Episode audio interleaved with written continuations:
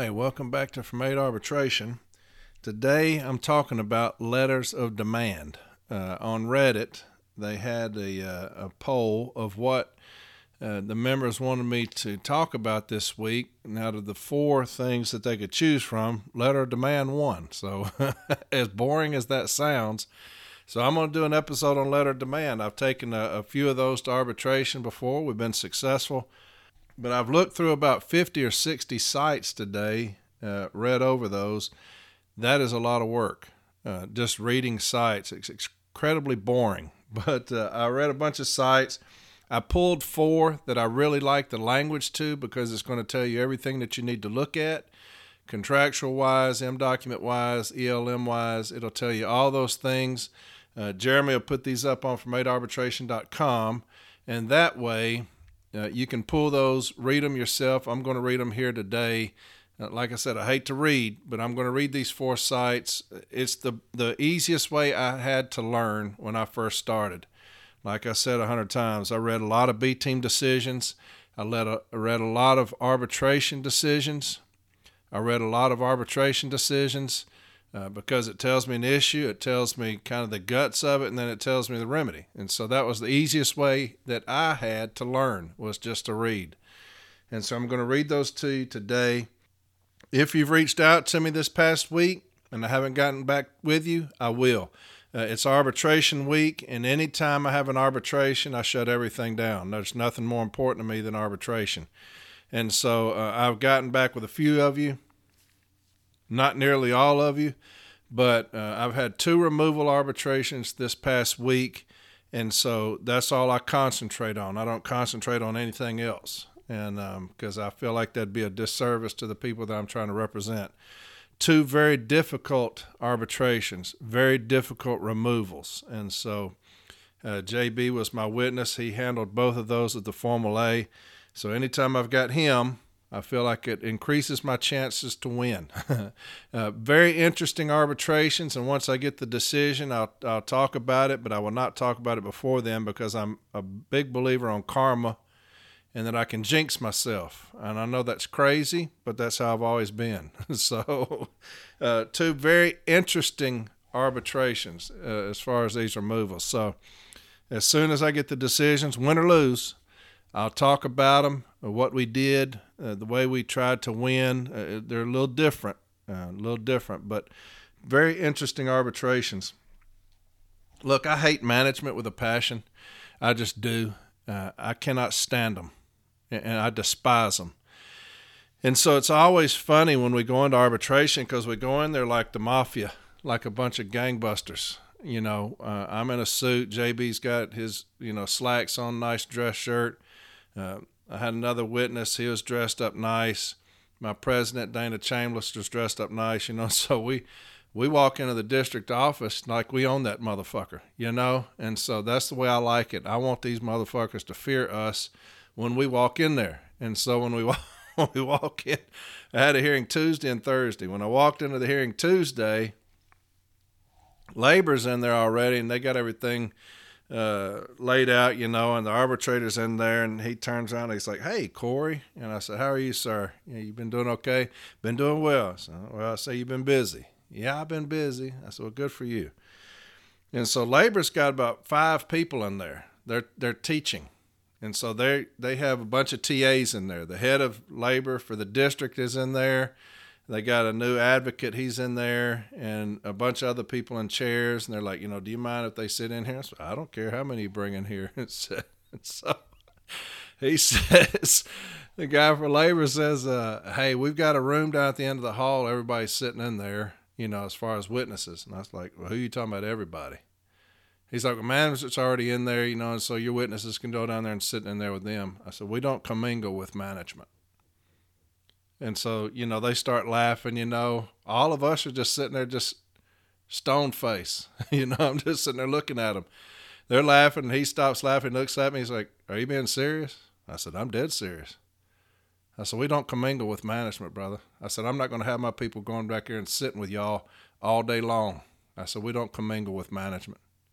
So they're looking around. Well, I mean, I guess we could get another room. I said, That's probably wise. I said, Because they're not going down there and sitting with them.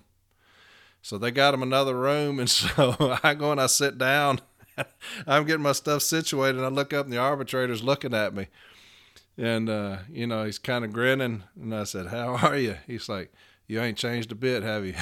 I said, "No, sir, I haven't." And so that's just how I feel about them sorry bastards, man. They're dishonest, lying, thieving, stealing, cheating bastards is all they are. So I hate them. I despise them, and uh, everybody knows it. So, but that was funny. I had a good time with that. I told you I had a removal I was working on for a young lady in another installation. Uh, they fired her for falsifying doctor's notes. And uh, so I was assigned as the informal. JB was going to be the formal. And uh, they had her dead to rights.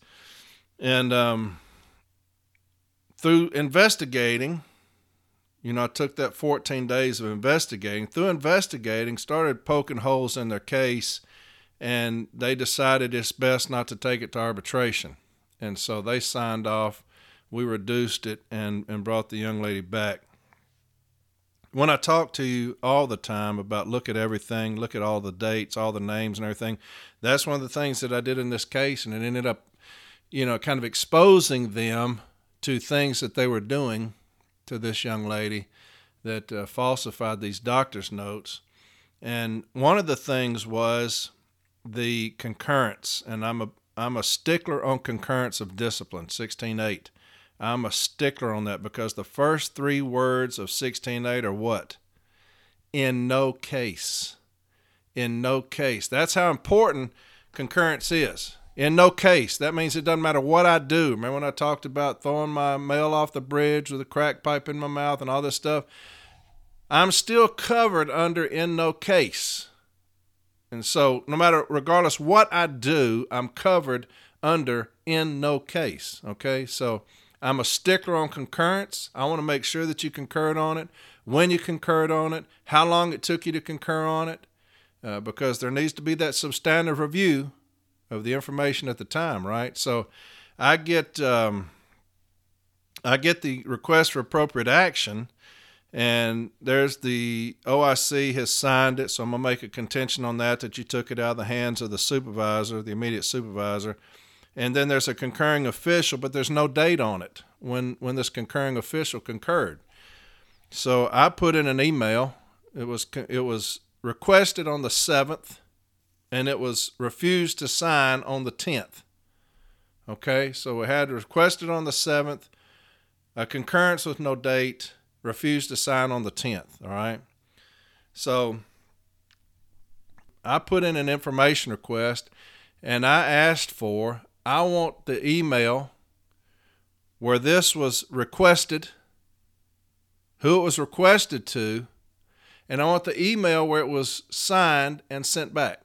Does that make sense? Whoever requested this, the email from them to the the concurring official, and I want the email from the concurring official back to them. And I want to see when this thing was concurred on. So it was sent to the concurring official on the 10th. Now on the request for action it said the 7th. But it was sent on the 10th at 10:50 a.m. and it was returned on the 10th at 10:58 a.m. So eight minutes. So eight minutes to have a substantive review of the information at the time. I'm going to say that's rubber stamped. Okay. And then I had a notice of removal. This took a little digging. So I had a notice of removal. Uh, the requesting official signed it on the 20th of July. It was written on the 20th of July, and it was refused to sign on the 20th of July at 8:04 a.m. And it also had the concurring official's name on there, no date. So I've got a, a notice of removal written on the 20th, so it says. It was issued the 20th of July. It was refused to sign the 20th of July at 8:04 a.m. So when did this concurring official get it? Because their name's on it. So when did they get it? I asked for the email from the issuing manager to the concurring official to see when they put that name on there. Okay? Because if it was written on the 20th, issued on the 20th, refused to sign at 8:04 a.m., when did this concurring official get it? I also asked for the TACS clock rings for this OIC to see when his begin tour was. Now, this is where they started screwing with me with these uh, relevancy letters and everything. And they finally redacted everything and sent it to me.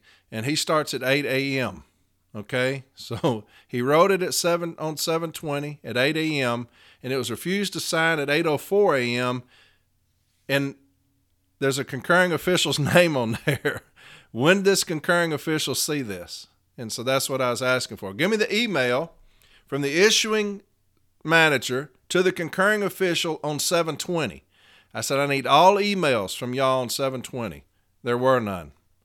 I said, okay, well, maybe they, they're going to say that the supervisor sent it. I said, I need all emails from the supervisor on 720 to the concurring official. She was off that day. When did the concurring official put her name on that removal notice? It wasn't on 720. He signed it on 720. So did the concurring official put their name on there before 720, before it was even written, before it was even issued? That's a problem. That's a problem.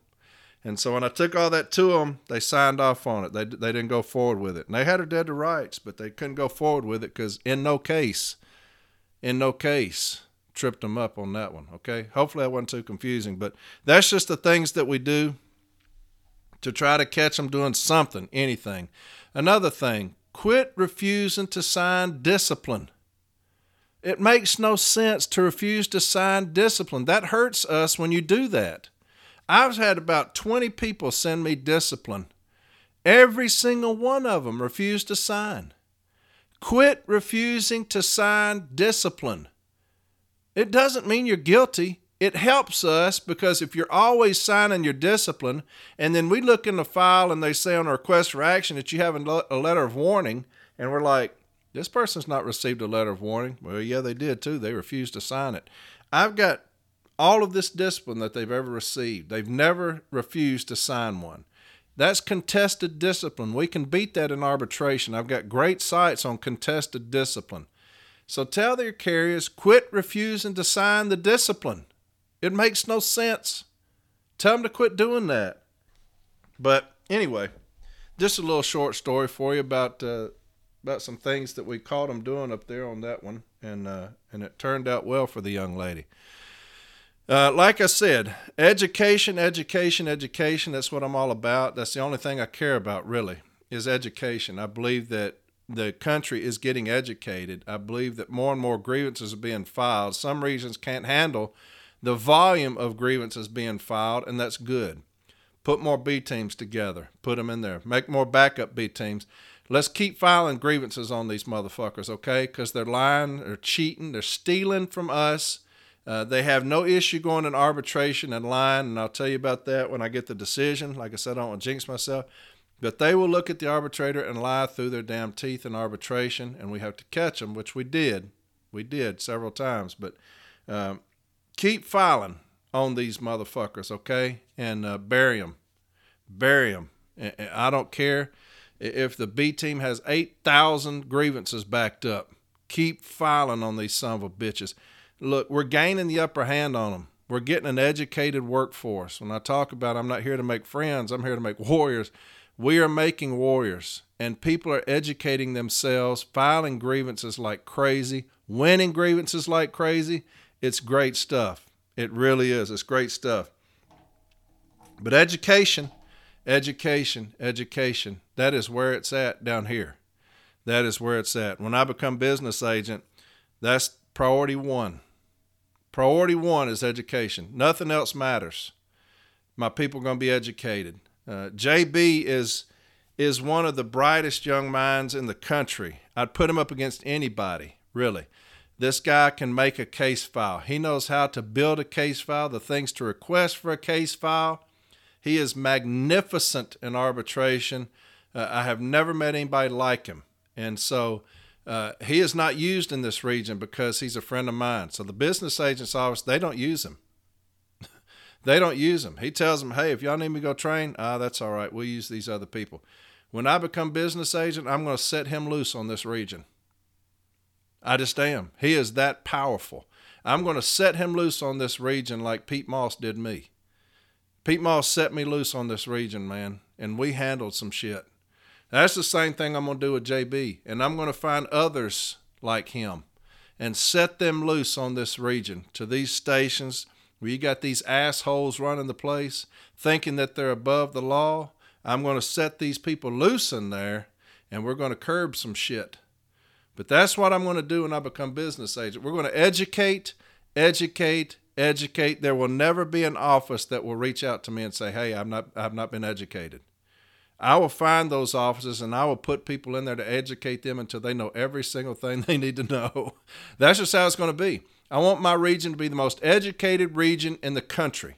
And I'm going to educate them till they're sick of being educated, and then I'm going to keep on educating them. All right? Uh, that's the key to me. That's the most important thing in a union is education. It just is. You've got leaders up there right now that won't bust a damn grape.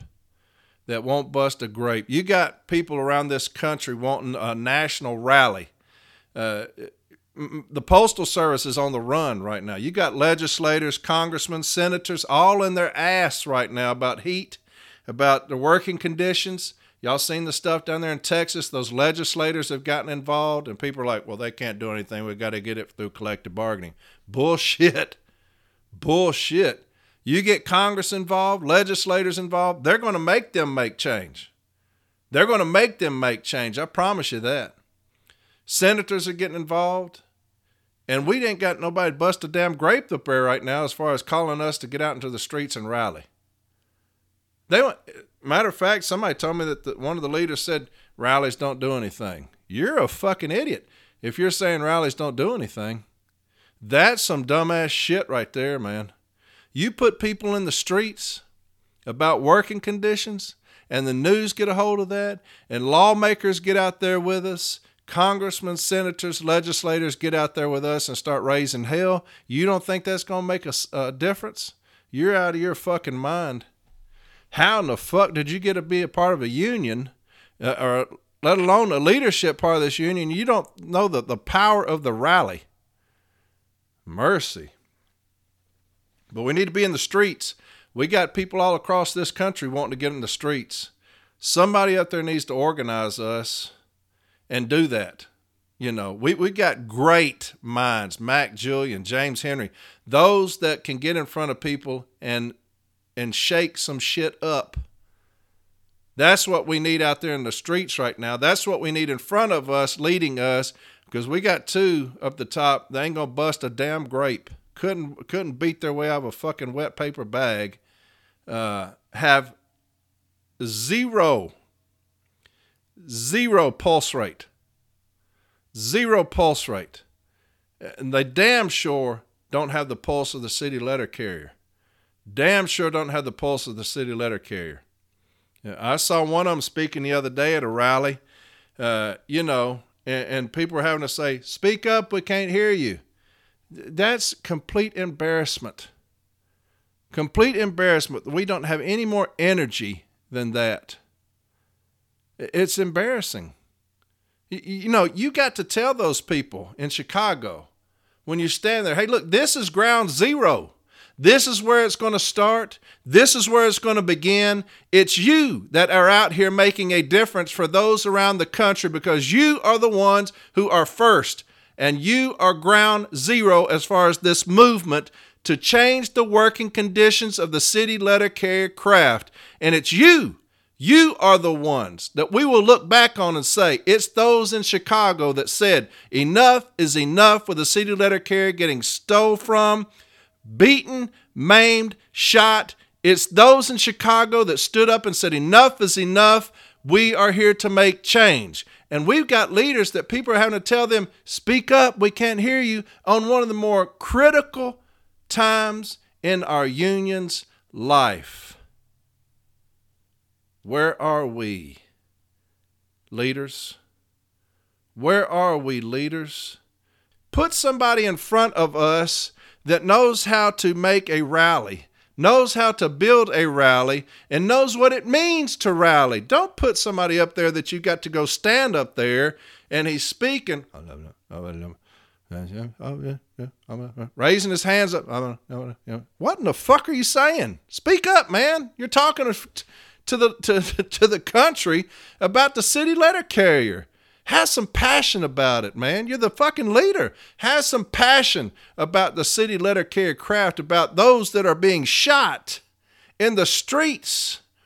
Tell those in Chicago, you are ground zero. You are here, and you are the ones that are making the difference for the rest of us in the country, and it's not going to stop here. It starts here. It will not stop here because I will take it upon myself to rally this country and put the city letter carriers in the streets to let the country know, to let the public know enough is enough with the working conditions that the city letter carrier has to work with as far as the heat, the crime, all these things. And let the public know, man. It's really that damn simple. It's really that simple. But we need new leaders. Uh, ours are failing. And so we'll do that this next election, get some new leaders. But like I said, you got people up there that I would set loose on it, man. Mac Julian, James Henry, Manny Peralta, those guys, baby. I would unleash them, man. I would unleash them and let them have at it. But god dang. Anyway, Letters of demand. I've got four sites I'm going to read to you. Uh, it uh, and I hate doing it. I know people say, you know, don't you know, don't worry about reading. I hate it. I hate it. My tongue gets tired.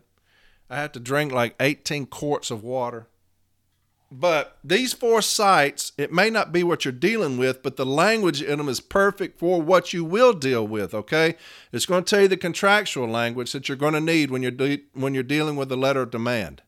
All right. Uh, it's going to tell you what an arbitrator thinks. It's got some some high level language in it, okay, and and we'll deal with that. And so uh, I'm just going to read them. It's to me, it's the best way to learn. It just is. It's the best way to learn because it's going to tell you the provisions that you need, issue statements that you're going to need, remedies that you're going to seek. It's the best way for new stewards to learn is arbitration sites and B team decisions. Like I said, I, used to get buck, uh, boxes and boxes and boxes of them and just read. I mean, I'd have stacks in my den of B team decisions, discipline, uh, contract, Article 8, Article 41, optic, all these things. And I just read them until I memorized them. Okay. And so I'm going to read these four and then I'm going to be done. Next week, I don't know when JB's going to come in. He's going to do um, sick leave dependent care. He's very good at that. And so I'll have him come in and do that. I don't know if he's going to be next week. If he's not, uh, then I'll do something, whatever set was second on that poll. but um, another thing is, you know, when you talk about education, one of the things that I learned from most when I was the Formal A, I didn't even know about it until I was a Formal A rep. And this is way back now, way in, in 09, 08, 2008, 2009. Uh, one of the things that I learned most from was the little newsletter called The Activist. Uh, it was amazing. And I had all those copies, and I would read those to death. So anybody knew about The Activist knows uh, how powerful that was, how rich that was as far as information, M documents and stuff. Had great topics, The Activist. If I'm the president or whoever's up there that handles that, I'm going to say, hey, look, Get the activists out there to the public, get to our to our members. Get the activists out there to those fighters, to the warriors. That's another weapon for them. I want all the weapons available when I'm on the battlefield. I want every weapon available to me. And the activist is a critical weapon to us that we don't do anymore. Uh, if I if they're listening up there, which I think they are, if I if if if you're listening, give us the activist back. Do me a favor and do that you know, uh, and it will let me know that you appreciate the podcast, even though you can't say it. It will let me know that you appreciate the podcast if you get the activists back back out there in, in circulation. All right. So do that for us down here on the workroom floor, for us fighters at the informal and formal. Uh, it's great stuff in there. So I ask you to do that. See if you will. I hope you do. All right, let's get to these letters of demands. I'm going to read these decisions, like I said, and then I'm going to be done with it. A lot of reading.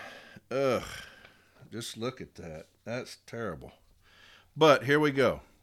Uh, this first one is C20126. Now, write these things down. Write this contractual language down. You don't have to write all the language, but you know, when it talks about Article 28, when it talks about the ELM, write those down. That's a quick reference for you that you have in your hand, you know, when you're ready to fight these things. And I know there are several that reached out this week talking about they've got letter demands, and I asked them to hang on. Hang on. I'm going to read these to you, and it's going to help you. So this first one is C20126. 20126, okay? And it's uh, arbitrator William Eaton, and it's from 1999. In the award, the Postal Service did not meet its obligation under Article 28 of the National Agreement when it issued a letter of demand to the agreement on March 27, 1997. The letter of demand is therefore rescinded, and neither the Postal Service nor the grievant shall pursue any further claim in regard to this matter. We like that. Statement of the case. The issue to be determined is whether management met its obligation under Article 28 of the National Agreement when it issued a letter of demand to the grievant on March 27, 1997, and if not, what the remedy shall be.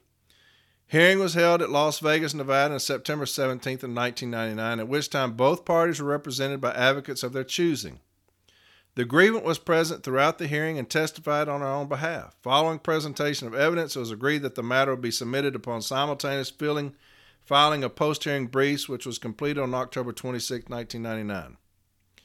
The grievant was served a letter of demand in the amount of $5,677.84 on March 27, 1999, demanding payment due to overpayment of salary the attached invoice stating the amount due also indicated that the claim was a payroll related debt and that it was assessed per Memorandum of Understanding NALC dated June 28, 1995, salary overpayment.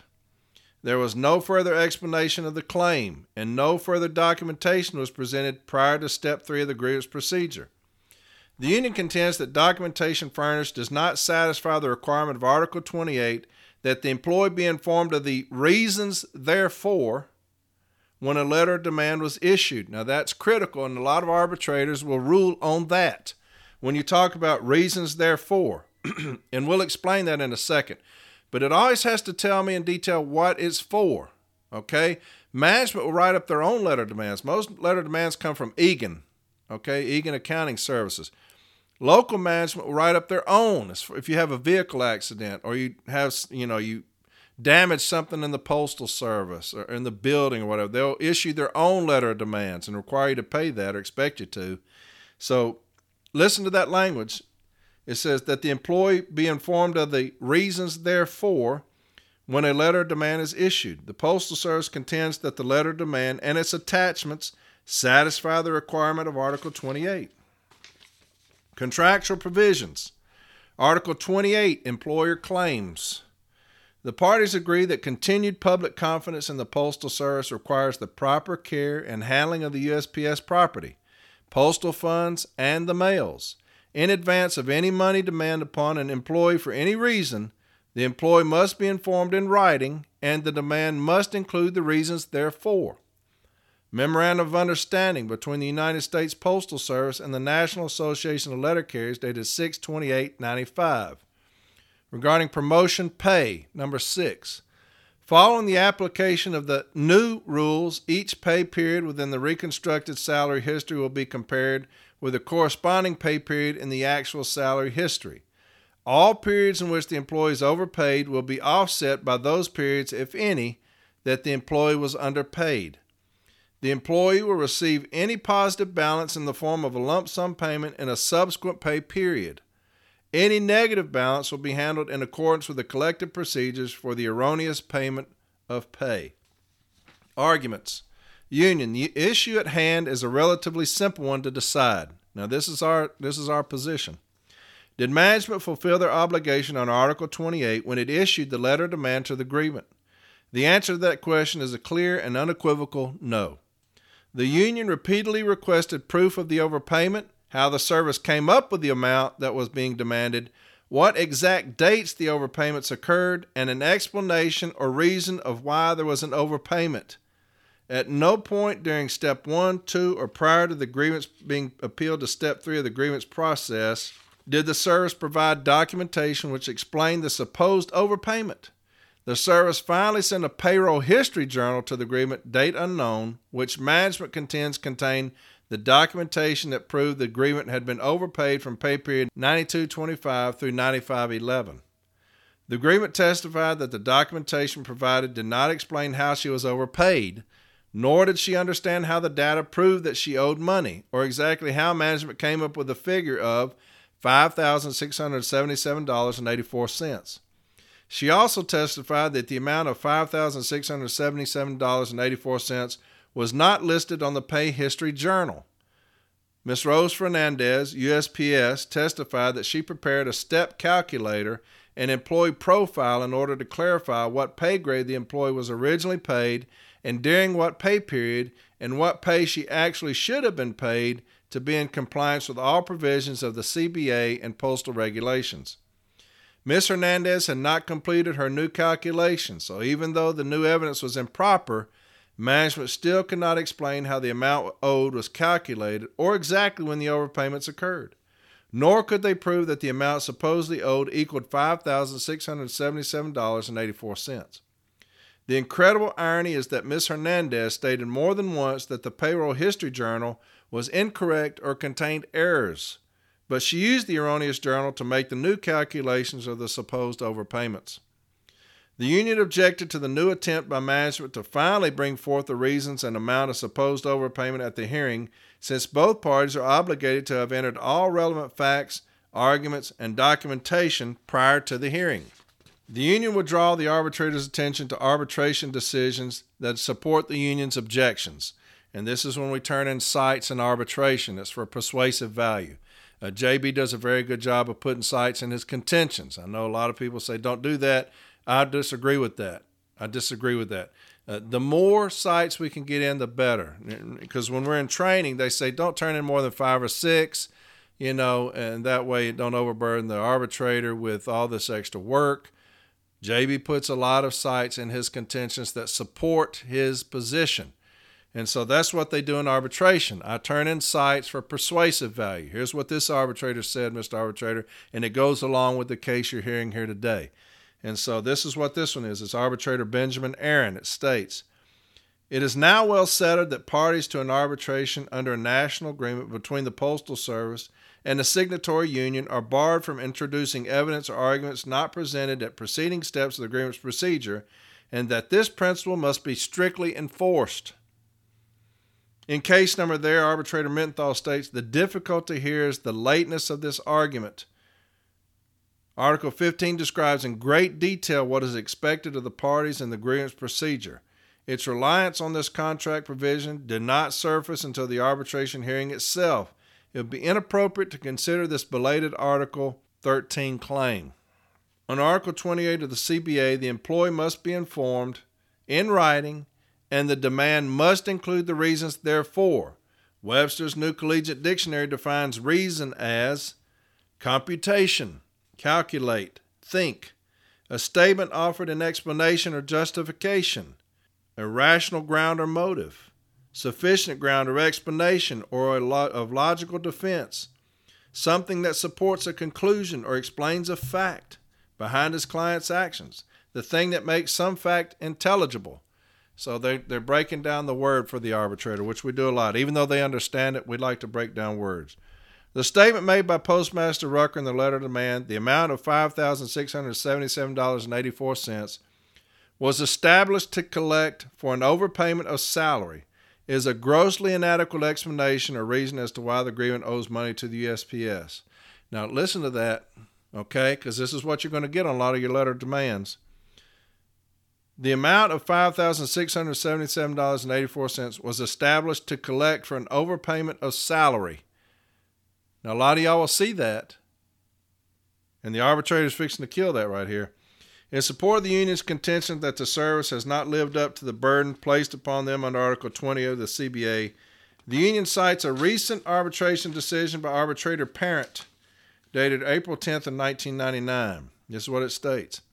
A reasonable person would expect that when the employer advises an employee that he, she has been overpaid a certain amount, some sort of explanation or calculations will be provided to substantiate the claim and not simply a reason such as you have been overpaid in the amount of.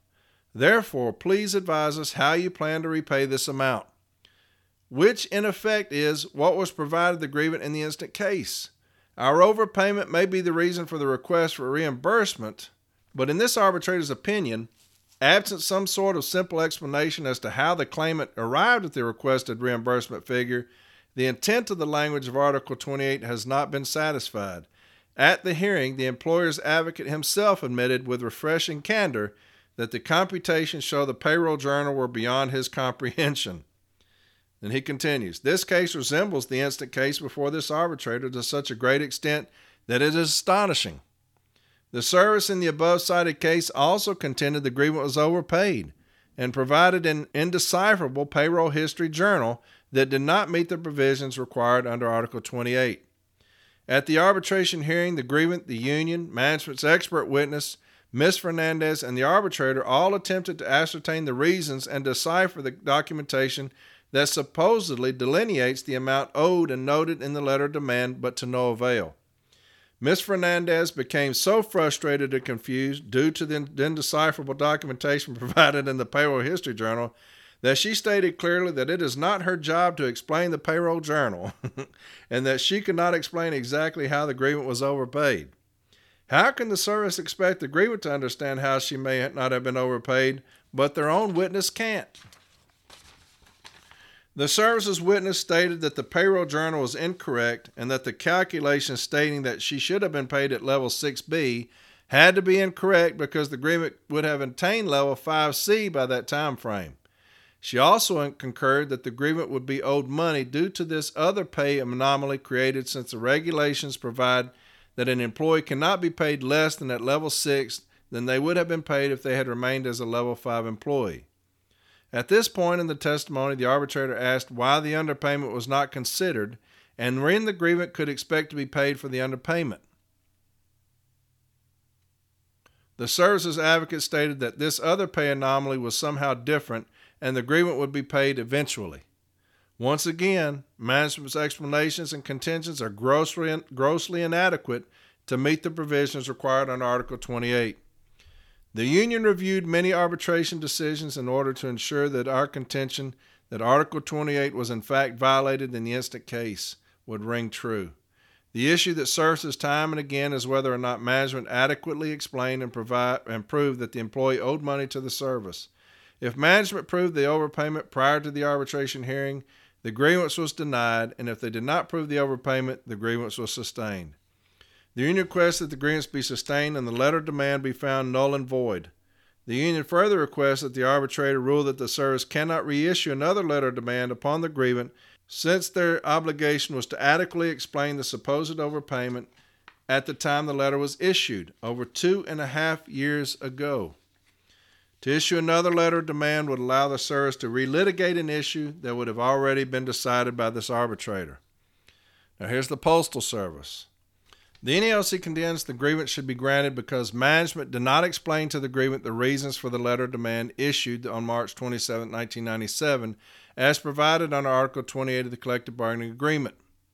This letter of demand was issued to the grievant as the result of a memorandum of understanding signed by the parties at the national level in 1995, which was widely publicized. The agreement was overpaid when she changed levels as a result of the pay anomaly that resulted from the 1984 contract negotiations, adding new steps with a longer waiting to the existing pay schedule. As a result of calculations pursuant to the MOU procedures, the grievance salary history was computed to show a negative balance of $5,677.84. Article 28 simply states the employee must be informed in writing and the demand must include the reasons. The very first paragraph, the letter demand states the attached invoice dated March 5, 1997, in the amount of $5,677.94 was established to collect for an overpayment of salary. The actual invoice also states payroll related debt and per memorandum of understanding NELC dated June 28, 1995, salary overpayment. The union filed their undated Step 1 grievance stating grievant received certified letter in the amount of $5,677.94 with the invoice number there for alleged overpayment of salary from the USPS. The grievant and the NELC were supplied documentation of her payroll journal. The journal documents what was paid as well as the amounts that should have been paid for the affected pay periods and various pay levels. There has been no demonstration that the union has analyzed the provided information. They haven't denied that she was overpaid. Their argument is that she shouldn't have to pay it back. Pay step calculations were also provided to the Step 3 designee representing the grievant. Additionally, documentation of the settlements with the NLC, the mail handlers, and the APW was provided to demonstrate the difference in the agreements and the, and the reason the overpayment of salary was being sought from the grievant. The NELC did not agree to waive the negative balances of overpayment for their members as the APW and mail handlers did. They agreed that any negative balance will be handled in accordance with the collection procedures for the erroneous payment. This is the same past practice management has used nationally and locally in issuing these letter of demands for salary overpayments. There is no specific form required to use for letters of demand. Thus, the letter of demand was issued correctly. The Postal Service followed the appropriate procedures to collect this overpayment as per the National Memorandum of Understanding. An award by arbitrator Skelton is exactly on point. In that case, the agreement was overpaid, was provided documentation, but continued to claim he would, could not understand why he was overpaid. Arbitrator Skelton also cites the difference between the NELC agreement, where they did not waive the collection overpayments, and the APW, which did. The Postal Service position is that an arbitrator does not have the authority to forgive the grievance debt where paid incorrectly. If the arbitrator were to decide this letter was procedurally defective, management cannot be barred from issuing a letter of demand according to any specifics identified by the arbitrator as necessary. This is a contract case that requires the union to demonstrate through clear and convincing probative evidence that management violated the national agreement at Article 28. The union must prove a requirement exists to state more than was stated in the letter of demand. If the union wants specific language in the letter of demand, they must negotiate that language, not try to obtain it in the rights based arbitration. They have failed to demonstrate that any violation of Article 28 has occurred. It is respectfully requested that the union's grievance be denied and dismissed in its entirety. Analysis Article 28 requires that the reasons, therefore, be stated in writing to an employee when a letter of demand is issued. It is true as the Postal Service argues that there are no specific requirements as to the form in which the reasons must be stated. Nevertheless, both the definition of the word reason, quoted in the union's brief, and the Postal Service cases presented with the union's brief indicate that some articulate and understandable explanation is required. At the arbitration hearing, the grievant presented brief testimony to the effect that she initially was given no documentation whatsoever and then when some documentation was finally presented at step three, she could not understand it, and that no one ever explained to her what the basis of the claim was. Now, make sure that when you're dealing with a letter demand, have the supervisor explain the letter demand to you because they don't have a clue what's going on.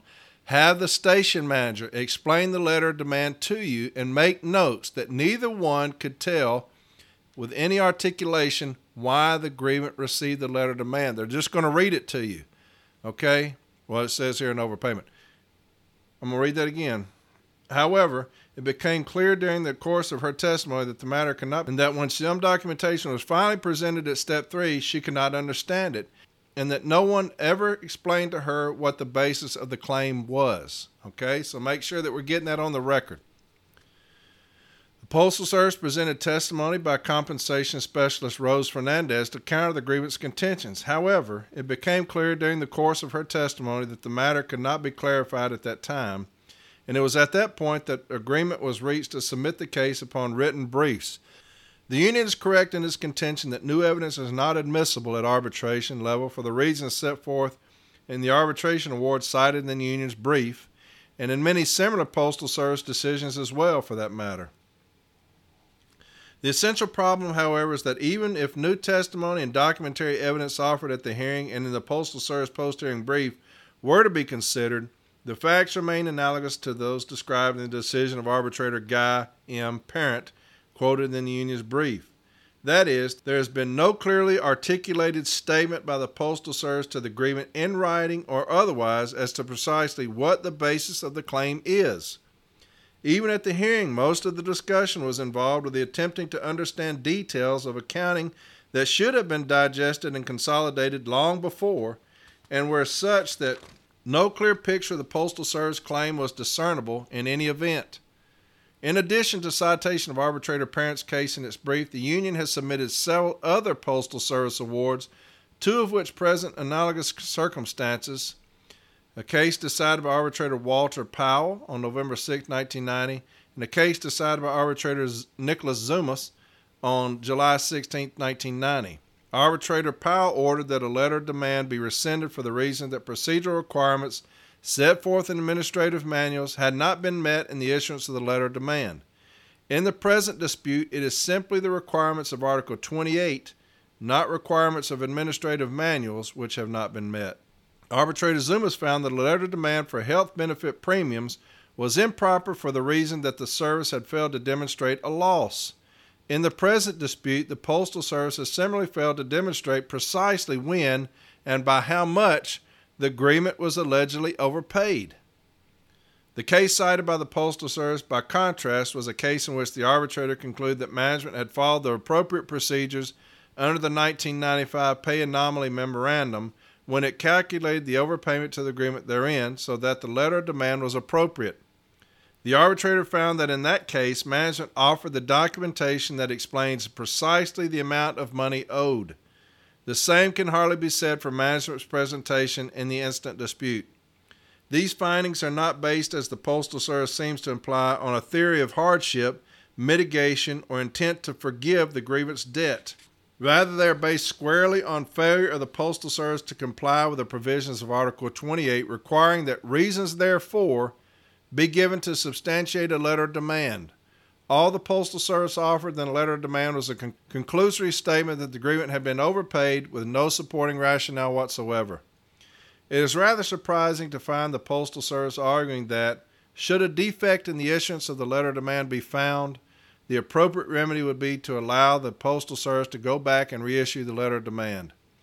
This is analogous to an argument that there have been having been a procedural deficiency in assessing discipline so as to negate the discipline the Postal Service could go back and do it all over again. Clearly, such an argument undercuts the very purpose of the grievance arbitration procedure set forth in the National Agreement. As a final note, it must be observed that the award sustaining the grievance must also provide that the grievant cannot pursue any underpayment which may have occurred in the period in dispute. And so he ruled uh, in our favor. so that's got great language and great other cites for you uh, when it's dealing with letters of demand. Uh, I love that cite there. That's a great cite uh, if you're taking one to arbitration because it's got other cites that he references in there that are also great cites. Here's one from arbitrator Snow, and it's C511. C511. And I'm just going to read his uh, award. because it's long. And this is what somebody was dealing with uh, this week that contacted me about management deducting uh, letter demands uh, before the grievance was settled. That we filed a grievance, management started deducting those uh, alleged losses before the grievance was settled. Arbitrator Snow starts talking about that here. It says analysis making deductions prior to ruling on the request for waiver. The parties' collective bargaining agreement has addressed the issue of overcompensation. In particular, it provides guidelines regarding whether the employer shall withhold monies prior to a determination on such a claim. Article 28 of the parties' collective bargaining agreement states that, in advance of any money demand upon an employee for any reason, the employee must be informed in writing and the demand must include the reasons therefor. Remember that language I just read from the prior one? Article 28 applies to any and all claims by the employer against an employee for any reason. Now, that's going to cover everything you're talking about. And I've got one here uh, later about a vehicle accident. I'll read that again. Article 28 applies to any and all claims by the employer against an employee for any reason. The contractual provision clearly includes claims by the employer against an employee for overcompensation. Section 4 of Article 28 states A. If the employee grieves a demand in the amount of more than $200, which is made pursuant to the sections 1, 2, or 3, the employer agrees to delay collection of the monies demanded until disposition of the grievance has been had either by settlement with a union or through the grievance arbitration procedure. I'll read that again because somebody specifically asked me about this earlier. The contractual provision clearly includes claims by the employer against an employee for overcompensation. Section 4 of Article 28 states A. If the employee grieves a demand in the amount of more than $200, which is made pursuant to sections 1, 2, or 3, the employer agrees to delay collection of the monies demanded until disposition of the grievance has been had either by settlement with the union or through the grievance arbitration procedure. So there you have it. Section 4 of Article 28 has been limited to claims raised under Section 1, shortages and fixed credits, or Section 2, loss of or damage of the mails, and Section 3, damage to the employer's property and vehicles. It, however, is consistent with reasonable principles of contract interpretation to apply Section 4 to the preamble of the article as well, so that it would apply to claims arising for any reason. That construction of the contractual provisions would make Section 4 applicable to overcompensation claims. The parties have enunciated their intent in Section 4 to require the employer, in cases involving significant claims of $200 or more, to delay collecting the claim until after the grievant has had an opportunity to seek adjudication of the claim. For claims arising under the first paragraph of Article 28, the parties have failed expressly to set forth their intent regarding when the employer will be permitted to recover such claims pending waiver procedures. It is clear, however, that the parties expressly have set forth their intent in Section 4 with regard to claims arising under Section 1, 2, or 3 of the Article 28. It is clear that they have intended for the entire article to be construed consistently. Consequently, limitations placed on claims arising under Section 1, 2, or 3 of Article 28 should also be applied to claims arising under the first paragraph or preamble of that article. This is reasonable interpretation of the parties' agreement means that the employer is not permitted to collect claims of overpayment prior to determination of employee's request for waiver. As the restatement second of contracts has stated, words and other conduct are interpreted in the light of all the circumstances, and if the principal purpose of the parties is ascertainable, it is given great weight. Now he's that's high level shit he's doing right there. He's going outside the collective bargaining agreement. In light of the principal purpose of the parties to be found in sections 1, 2, and 3, it is reasonable to conclude that the parties intended to apply the procedures set forth in section 4 to the preamble of to Articles 28, and such an interpretation permits Article 28 to be understood in a harmonious and consistent way. B. The grievance request for a waiver. Article 19 of the parties' collective bargaining agreement states those parts of all handbooks, manuals, and published rep- regulations of the Postal Service that directly relate to wages, hours, or working conditions as they apply to employees covered by this agreement shall contain nothing that conflicts with this agreement and shall be continued in the right to make changes that are not inconsistent with the agreement and that are fair, reasonable, and equitable. Article 19 of the parties' agreement incorporates various manuals into the parties' collective bargaining agreement. Among provisions incorporated in the agreement by Article 19 is Section 437.6.61a, b, and c of the Employee Labor Relations Manual. All right, y'all get that? Section 437.6.61a, b, and c of the Employer Labor Relations Manual Section 437.6 states that the employer will waive claims by the employer for overcompensation if certain conditions have been met. The provision states 437.6 Action by the Postal Data Center, PDC. Point 61.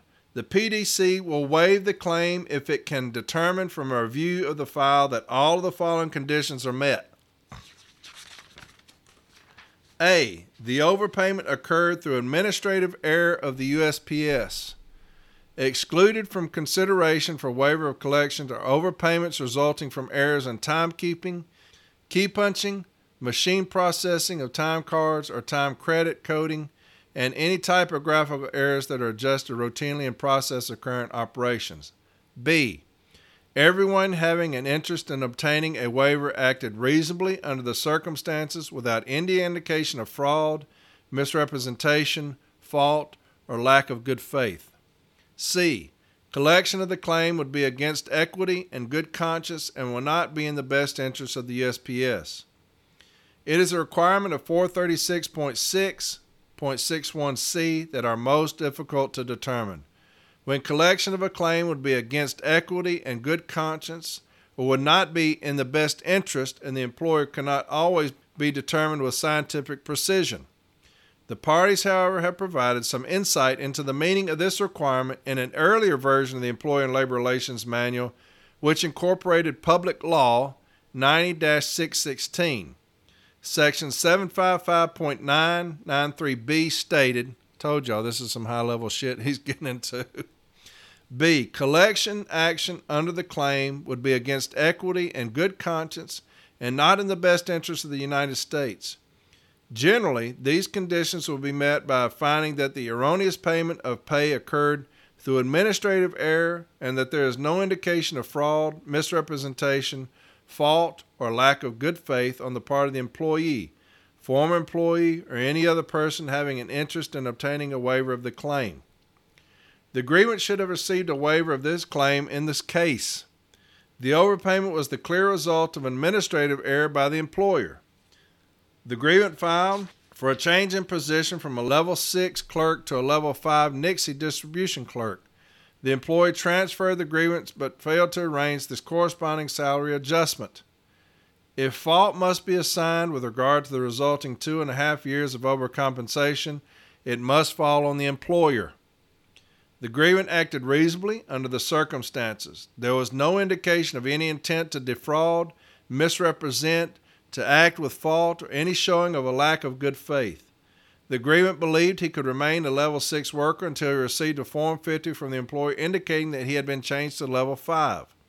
His understanding was not unreasonable in the light of the letter dated July 24, 1979, to the grievant from Miss Wellman. Ms. Wellman indicated that a Form 50 should be cut to change the agreement from a level 6 machine to a level 5 distribution clerk. There was no evidence showing the grievant understood that by changing jobs he was changing pay levels. Evidence submitted at the hearing established that the grievant is untutored and not all keen regarding data contained in his pay stubs. There simply was no showing of any action on his part that con- constituted unreasonableness or bad faith. All of this is great language for y'all every bit of this is great language when talking about bad faith, unreasonable, uh, defraud, attempt to defraud, misrepresent. All of that is, is good for us, okay, when we're arguing letters of demands. The agreement testified that eventually he discovered the error in his salary and immediately reported that fact to his supervisor. He believed he had done all that he could do to rectify the situation. He relied on his supervisor to correct the error. The amount of overcompensation totaled approximately $25 per pay period. After taxes and other various deductions, it was not a sufficient amount to indicate to this particular grievant that he was being overcompensated. In light of his disinclination to compute his wages with any refinement, nor is it reasonable to expect the grievant to do more than that average, prudent person in reviewing his wage stubs in order to be certain that they were reasonably accurate. The grievance request for a waiver of the employee's overcompensation claim in this case has been made in good conscience and is in the best interest of the employer not to pursue the collection of the overpayment. Under Section 755.9.93b of the earlier Postal Service Manual, such a claim must have been the result of administrative error, and the grievant must have acted in good faith and without fraud and reasonably in order for the claim by the employer not to be in good conscience or in the best interest of the Postal Service. The agreement's overpayment clearly resulted from an administrative error. He has acted reasonably and has done so in good faith and without fraud. Consequently, it is reasonable to conclude that the employer's claim for overpayment has not been made in good conscience and is not in the best interest of the employer. Accordingly, it was not reasonable to deny the grievance request for a waiver. This conclusion is consistent with the interpretation of Article 19 and Section 437.661 of the e- Employee and Labor Relations Manual by other arbitrators. In case number there, an arbitrator found that a grievant who had failed to detect an overpayment resulting from a clerical error for nearly a year was at fault and was not entitled to a waiver. the arbitrator determined that because the grievant in that particular case had himself bid to a lower level, he should have been aware of the lack of change in his paycheck. The arbitrator recognized, however, that there might have been evidence to explain or justify why the grievant did not have knowledge that would have absolved him from fault in the case. Lacking such information, the arbitrator ruled against the grievant. In this particular case, there exist factors which explain and justify the grievant's actions. The grievant reasonably concluded that his pay would remain at level 6 until he received a Form 50 indicating a change in his pay to level 5. On discovering the error, the grievant immediately discussed the matter with his supervisor. He received assurances that the matter would be resolved promptly. He acted in good faith and reasonably, given the degree of his sophistication and understanding of the circumstances. Having carefully considered all evidence submitted by the parties concerning this matter, the arbitrator concludes that the employer violated Article 20 of the parties' collective bargaining agreement by withholding the claim for overpay- overcompensation from the grievance paychecks, as well as Article 19 of the parties' collective bargaining agreement when it denied the grievance request for a waiver. The employer is required to refund the grievant any and all monies withheld from his paychecks with regard to the employer's claim for an erroneous overpayment. The employer also shall grant the grievant a waiver of its claim for overcompensation consistent with the findings in this report and he retained jurisdiction. So there's some good ELM language to you. I told you this is boring shit. Got two more though. We're going to keep going. So there's just some good ELM language there. I also gave you some good law language, okay? So you already know more than you did when you started this thing, right? Most of you. Some of y'all probably well versed in it, but Next one is C33427. C33427, uh, arbitrator Barrett. This is from 2018. I'm going to read his finding and opinion. This is some great language, too. This is one of my favorites. The matter before me presents some elements of suspense, intrigue, and mystery. So, this arbitrator is going to have fun with it, right? the matter before me presents some elements of suspense, intrigue, and mystery.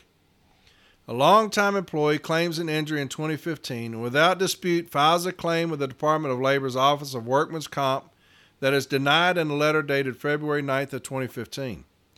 The grievant claims that the first time he has been seen this letter is at the arbitration hearing and the union concurs. Adding to this mystery is the statement in the subject letter that offers on 1 7 2015, this office advised you of the deficiencies in your claim and provided you the opportunity to submit additional evidence. In reading this letter, it appears that the agreement did receive such a notice to supplement his claim and responded to it by providing VA work restrictions report, USPS offer of modified assignment, and A statement from you to change election of pay to COP instead of annual sick leave. The agreement claims that he continued to provide medical documentation to his supervisor, Mr. Patrick Dickey, who assured him that the CA1 and medical documentation would be filed with OWCP. The record did not provide a statement from Mr. Dickey, and he did not offer hearing testimony. The service maintains and the grievant acknowledges that the address noted on the February 9, 2015 OWCP letter is his home address still, and that there's every reason to believe that the subject mail piece was delivered to this address. This arbitrator, likely more than many believes in the efficiency of the U- our U.S. Postal Service. However, in matters such as that before me, my faith alone cannot suffice. Much of the service's argument in support of their position starts with this February 9, 2015 notice to the grievant. It was allowed at hearing in their efforts to impeach the grievant's testimony, more than the introduction of M1 later. However, the grievant states under oath that he did not receive this notice in 2015 and only became aware of it at the hearing. This letter bears no irrefutable evidence of delivery. It appears not to have been sent certified mail where a signature is required or proof of delivery requested. The only markings on this letter is the date stamp of receipt by the HRH Cincinnati District and one other unrecognizable officer's data stamp dated February 18, 2015. While it seems likely that this method of governmental delivery is normal, this arbitrator did not seek proof of delivery of his awards if it remains even remotely possible that this important letter dated February 9, 2015 from the OWCP was not delivered to the grievant and as stated, there is no proof of delivery, then, then one cannot attribute to the grievant his failure to respond to it and also to be completely aware of the stated reasons for his denial of claim. I am left with sworn testimony from the grievant that he did not receive this letter, no irrefutable evidence that it was delivered, and no offer of uh, contradictory testimony by the service that the grievant continued to provide medical information to his supervisor, believing that his claim was being addressed timely and appropriately. And timely is an operative word as it relates to this grievance. As stated above, the service greatly relies upon the February 9, 2015 OWCP letter to support their position that the grievant was aware of his failure to provide acceptable documentation to the Department of Labor in support of his claim, elected to take continuation of pay, and through this letter was fully aware of the reasons for the issuance of the subject letter of demand because his claim had been denied. However, as I have stated in my faith in the delivery of the mails, while nearly absolute, must, in matters such as these, be supported by evidence of actual proof of delivery, and that is lacking. The only evidence before me of receipt of this February 9, 2015 letter is by the HRM office, and this fact leads to another arbitrable concern. The grievant and union both offered at hearing that this letter, M1, was viewed by them for the first time at arbitration that the union has sought all information related to the reasons for the subject September 11, 2017 letter of demand, and that management had failed to provide any response, including providing the union with a copy of M1. The record is replete with such requests. in response to the formal Step A management representative's request for something in writing, the manager of the HRM office stated that he could only give you a statement that we have documentation from the DOL that the claim was denied. At hearing the manager, Mr. Logan stated that there is a process by which information such as this can be released, that Privacy Act laws prevent providing such information to labor organizations. However, this refusal to provide the union and his own management representative with a copy of the February 9, 2015 OWCP letter that does fully explain the grievance denial of claim and gives reason for the subject letter demand completely ignores the union's right and the grievance to such information. While one can appreciate the manager's reliance upon FOIA and privacy statutes, such statutes do not conflict with the union's right to all relevant information which they deem necessary to pursue a grievance or better understand if a grievance may exist. Further, to deny this document during the grievance procedure and then produce it at the hearing, even if in an attempt to impeach a witness completely dilutes the manager's assertion that it is protected information deserving of a particular process to acquire it. This document was not medical information in the same sense as the held by an occupational health nurse, where there is a recognized procedure for acquiring such privileged and protected information.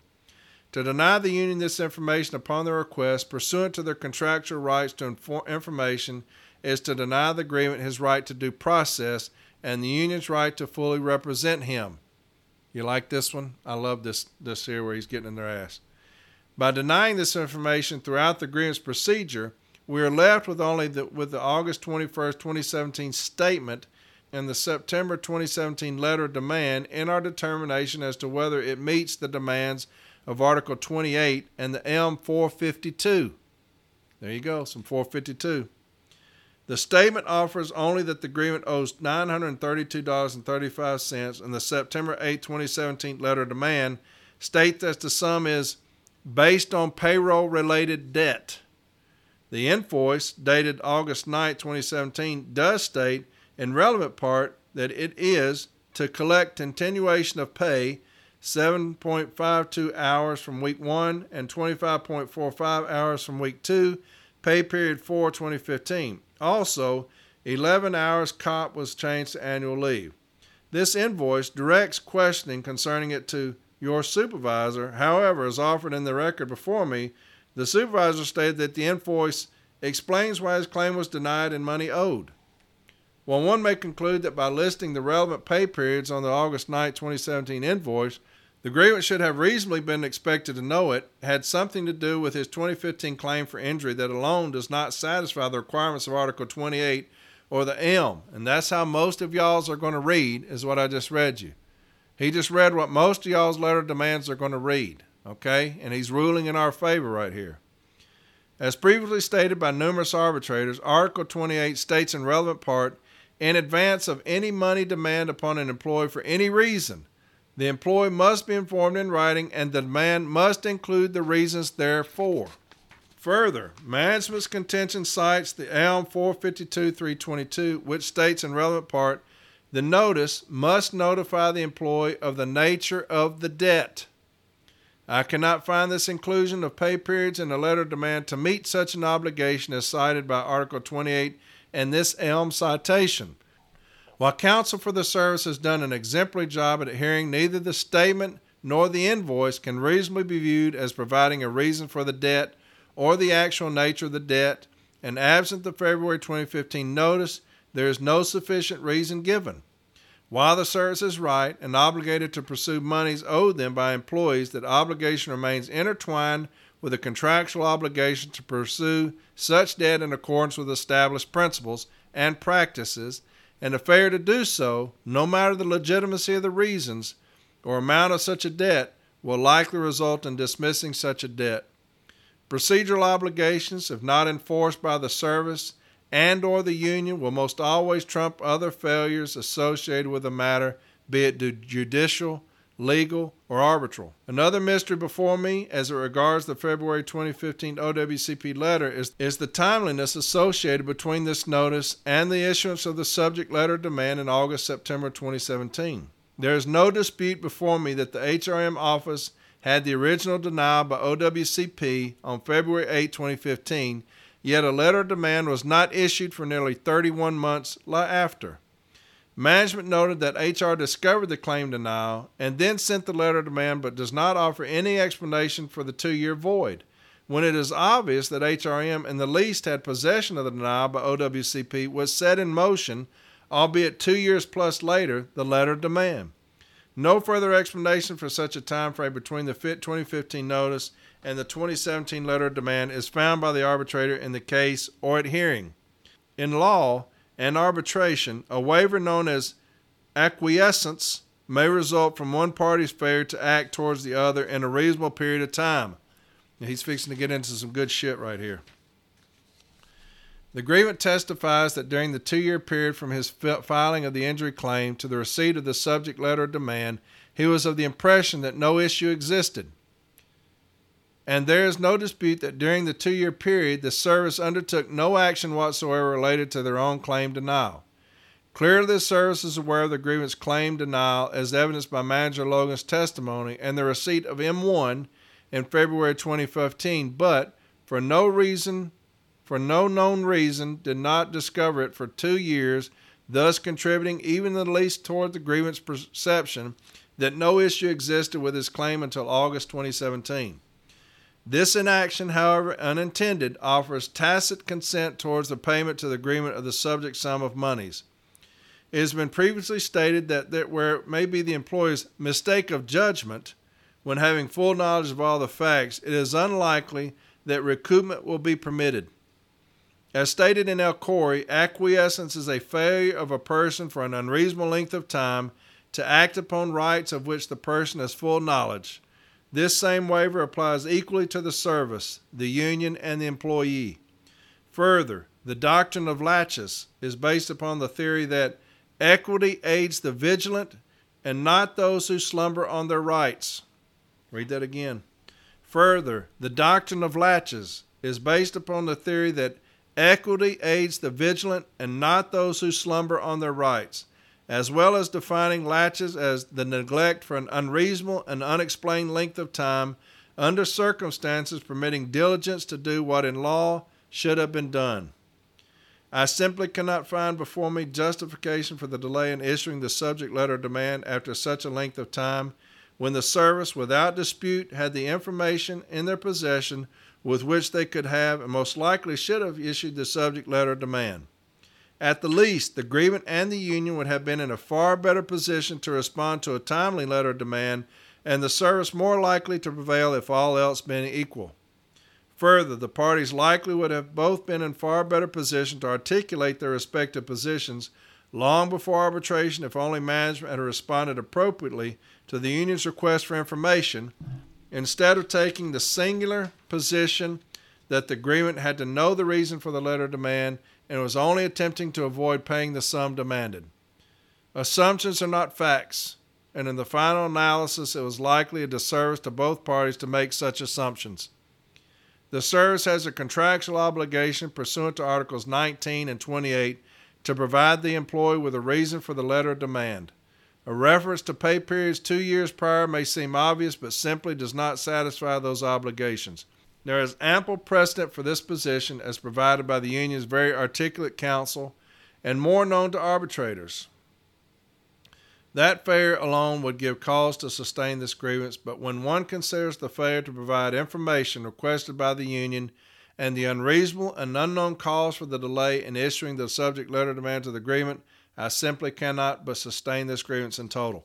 And so that's a great one for the information, and I love that language. I love that laches argument for those that have discipline dealing with uh, an extended period of time. We had one the other day where management says, hey, if it doesn't show that there's any harm done to the letter carrier, it doesn't matter how long uh, the discipline takes to be issued. And this arbitration decision here would go perfect with discipline, even though it's a contract case, because he talks about the doctrine of laches. There's no explanation as why he took so long. And Article 16 is clear it says after the offense is committed. And so that's just another something for you. But I love that language in that one because that's a good crossover if you're dealing with discipline. Lastly, and thank godly, it's uh, Roberta Bahakel, C34086, C34086, Roberta Bahakel. And I do believe that reading, even though I hate it, I hate its guts, uh, reading, that when you do read three or four decisions, y'all are starting to understand where arbitrators look, management's arguments, letters of demands that you receive, what we're going to look for in them, issue statements. All these have good issue statements. They're all the same, but it will help you with issue statements. Uh, this one is Did management violate Article 19 and 20 of the National Agreement by issuing uh, Dixon a letter of demand? Bargaining unit employees dated June 28, 2018, in the amount of $7,494. And so all of these have the same issue statement. Okay, so that's very good for you for that. But this is Roberta Bahakel, C34086, 34086. And a very brief discussion, but it's very good. Uh, not my favorite arbitrator by any means, but this is a good decision. I have reviewed the testimony and evidence presented at the hearing, considered the written closing submitted by the parties, the last of which was received on June 7, 2019. No argument has been raised regarding the arbitrability of this matter, therefore, it is properly before me for decision. The union contends that the agreement should not be held responsible for the damage to the Postal Service's gate and that the letter of demand for $7,494.16 should be set aside. The union argues that the provisions of Article 28 only hold an employee financially responsible for loss or damage to postal property in cases where the damage was a result of willful or deliberate misconduct by the employee, and in this case, the grievance actions did not rise to that level. Now, I have a lot of people telling me that management is attempting to issue letter demands for express mail failures. I dealt with that years ago. For vehicle accidents, for accidents inside the postal uh, facility, a lot of people have been reaching out with those, so here you go. Here's a great cite for that. I'll read that one part again. The union argues that the provisions of Article 8 only hold an employee financially responsible for loss or damage to postal property in cases where the damage was the result of willful or deliberate misconduct by the employee, and in this case, the grievance actions did not rise to that level. The union contends that the agreement was leaving work like any other day, and when he saw that the gate was open, he drove on through. The union argues that the evidence showed that the gate closed on the rear portion of the grievance truck, and there was no evidence that the gate was beginning to close before the grievance drove through. There was nothing willful or deliberate about his actions that would support the issuance of a letter of demand on Article 28. Management contends that the grievance actions were willful and deliberate and that he failed to stop at the gate before exiting and that he speedily drove through the gate. Management contends that it is likely that the gate was already beginning to close and that the grievant tried to beat the gate, but it struck his truck before he was all the way through the opening. Management also contends that if the grievant was not at fault, then he would have reported the incident immediately after it happened instead of leaving the scene and never reporting the incident.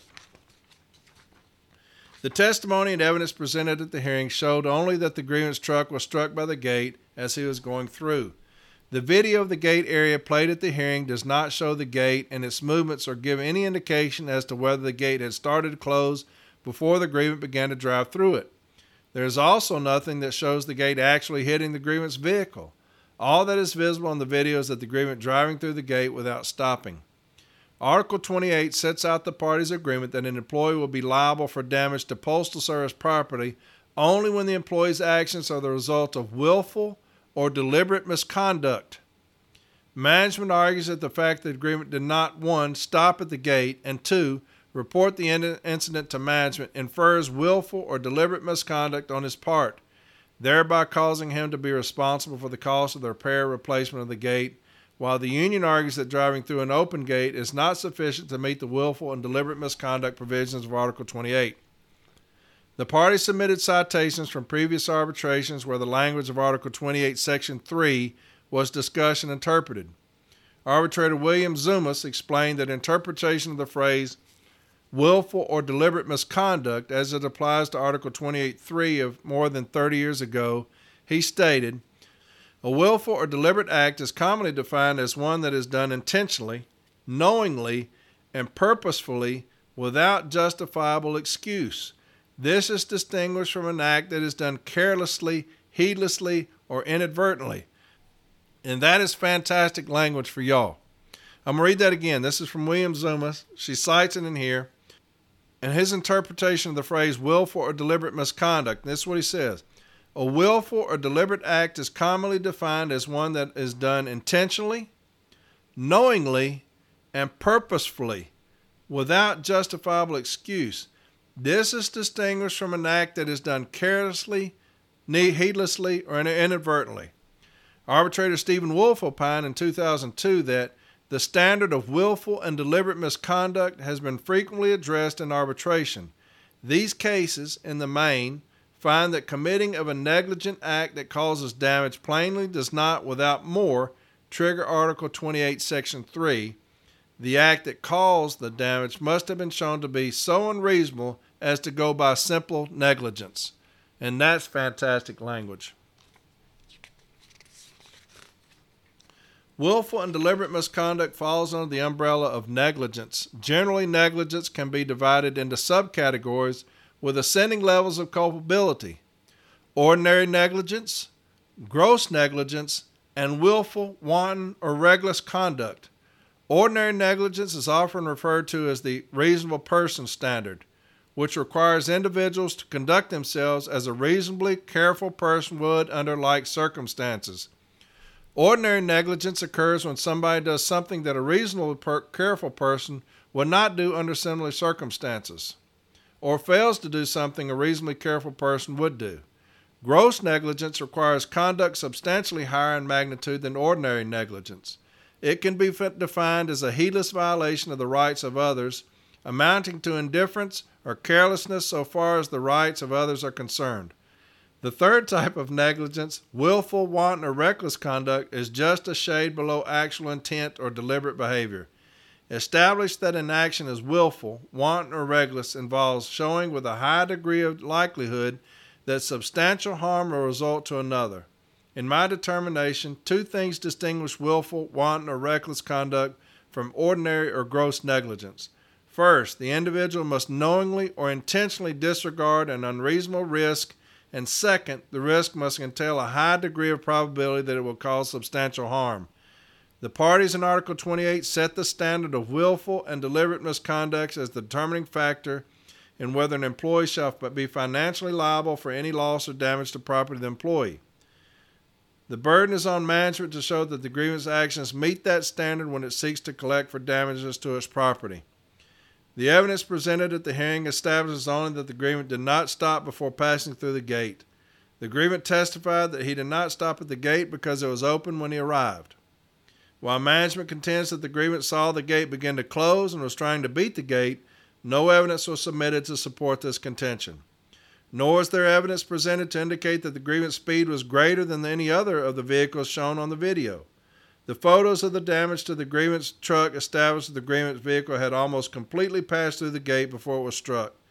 Management argues that the grievance failure to stop and report the accident is evidence of his guilt in attempting to beat the gate Without other evidence to corroborate management's contentions, there is insufficient evidence to infer the grievance guilt or to establish the grievance actions constituted willful or deliberate misconduct as opposed to mere negligence. After reviewing the evidence presented, it is my determination that management was not able to show the grievance actions rose to the level of willful or deliberate misconduct as set out in Article 28.3. So there's three, four great cites. That's a fantastic cite, even though I can't stand that arbitrator. That's a fantastic cite where she breaks down willful, wanton, reckless. Uh, that is a fantastic cite. If any of y'all are dealing with that, uh, with management's letters of demands. So there's four cites that I just read. y'all can tell my tongue was getting tired. I need to give it more practice. But uh, there's your letter of demand. Uh, those four cites will be up on uh, From A to Arbitration. Get those and read those for yourself. Uh, if you knew nothing about letter demands before you listen to this episode, now you do. Now you know where to find it. Now you know how to fight it. Now you know an issue statement. Now you know how certain arbitrators define certain things. You've got ELM language that you may not have known about. Uh, and so there you have it letters of demands. Next week, if JB's not on, I'll go to the second on the list. And I don't know what that is. I have to look it up. But Y'all have a fantastic rest of the week. That's an hour and 32 minutes. Damn. But um, y'all have a fantastic rest of the week. I'm to take the week off. I got to answer a lot of emails that y'all sent, a lot of uh, Facebook messages y'all sent. And uh, I'll get back to that this week. Like I said last week, I took it off because I had two arbitrations, and nothing's more important than that. Okay. Uh, Reddit, get on Reddit. That place is booming right now booming. Uh, I can't remember how many they said it was 1,200 or 1,500 have gotten onto Reddit now. A lot of great conversation, a lot of funny stuff is going on on Reddit. And you also have Discord, that's booming. They're up at all hours of the night. I get up to go to the restroom and I'll check it like 2. They're still going at it at 2 a.m. And so get on Reddit, great stuff. I have an individual that's going to start getting my snippets off of the episodes, and he's going to put it up on TikTok. And I'll tell you more about that later. Uh, he thinks it's going to make some money, and he's going to contribute all that to uh, MDA. Okay, all that, all those uh, monies he gets off of that will go to MDA. But he's going to start making a TikTok From A to Arbitration TikTok page with some of the snippets of the things that I say. That should be interesting. Uh, it's going to be on that. So I'll let you know more about that later. He reached out and asked if I minded the other day. I don't care what y'all do, man, as long as y'all have fun with it and educate. All right. Uh, the shirts, we're doing really, really, really good with the shirts. It's astonishing uh, how well the shirts are. If you have uh, ideas or suggestions, email uh, admin at fromatoarbitration.com get on the fromatoarbitration.com page, email Jeremy. He handles all of that. I don't handle any part of that whatsoever. He handles the monies, he handles the shirts, the recommendation for shirts. Had a young lady reach out the other day and say, Hey, you don't have anything for the females. And so he's going to get that taken care of. And um, anything you want written on them, give it to him and he'll have it written for you. And so those things are going really, really good, and that's fantastic because I'm going to love getting a good check to MDA off of that. Uh, so a lot of great stuff going on with fromatoarbitration.com. It's all because of y'all, y'all wanting to learn, and uh, and I'm here to teach you as much as I know. All right. So y'all have a fantastic rest of the week. I will talk to y'all next Sunday. And uh, there's your letter demand. I'll talk to you later. All right. Bye.